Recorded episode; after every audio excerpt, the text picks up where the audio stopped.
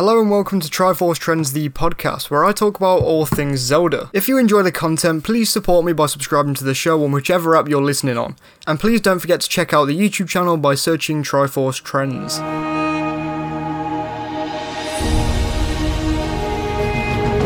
Hello everyone and welcome back to the channel. Today I'm going to be looking at something that requires a ton of speculation. We are now a mere two weeks away from E3 and I could not be more excited if I tried. I hit my wits end when February's Direct came along, so I must come out and say that I'm already at those stages of hype. But enough of all that.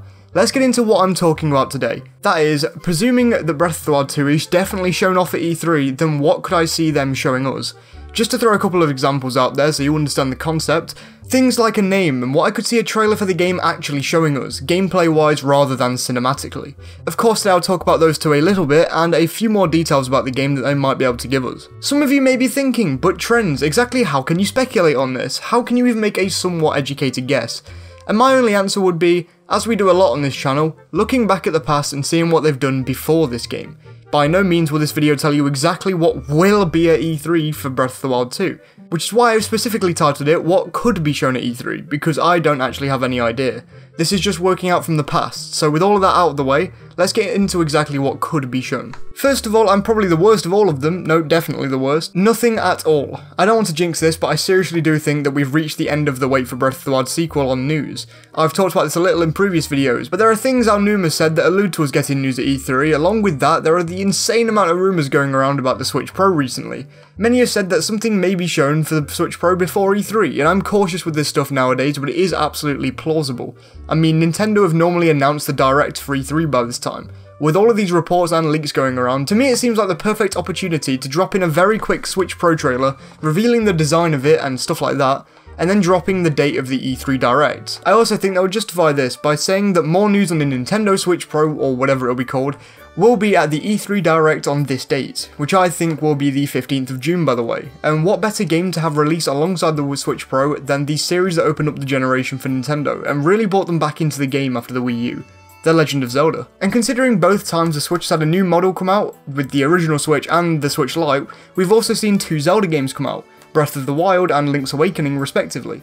Now of course this is just a trend, and a very small one at that, but I believe it's worth noting that I think that it seems inevitable that the sequel to Breath of the Wild might come out at the same time as the Pro, which also means that if the leaks are to be believed, then we'll most likely see Breath of the Wild 2 marketed beside the Pro at E3, which I think would be an excellent idea.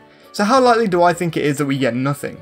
Well, really I would like to say that those odds are pretty low, but knowing the Zelda team, it could go either way, so with that in mind, I would give it an 80% chance of showing up at the E3 Direct. The timing seems right, everything seems right, let's just hope the Zelda team are ready to show us at least something from the newest game in the series. So that leads us right into our next topic. Could a name reveal be present in an E3 trailer? And out of everything that I'll note on this entire list, this definitely seems the most plausible. They could literally say nothing about the game and its actual theme whatsoever, which would be quite annoying since that's really all we want at the moment, I'll note and they might just take the Bethesda route with Doom and Elder Scrolls logos. I doubt this will happen exactly, but what evidence do I have that a name reveal will be present at the showing? Well, this is an odd case where I do literally have no evidence whatsoever. My main piece of proof in this regard would be my own gut feeling, and to be honest, I don't think that they would continue calling the Breath of the Wild sequel the Breath of the Wild sequel for all of its marketing.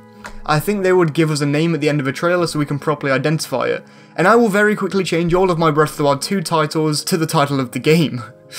But I do think this would also let the name of the game settle in our minds, so by the time it comes out, we're already ready for the name, which brings along another question. Could the release date be there? Well, no matter what, I would be expecting a release window at the very least, even if it simply says the first half of 2022 like the Pokemon Legends trailer stated. But for the most part, it really does depend on the planned release date. For example, Breath of the Wild didn't have a solid release date until the January presentation that was lined up for the Switch, though circumstances are different this time. But we didn't know the official release date for Breath of the Wild until January 2017. To put that into perspective, that is literally three months before the game actually came out.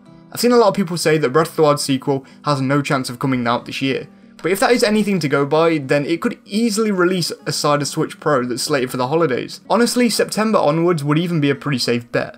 Some people say that Breath of the Wild had way more trailers before it was given a release though, but if they're holding the game back away from us because of the Switch Pro, that just means there won't be any delays like Breath of the Wild.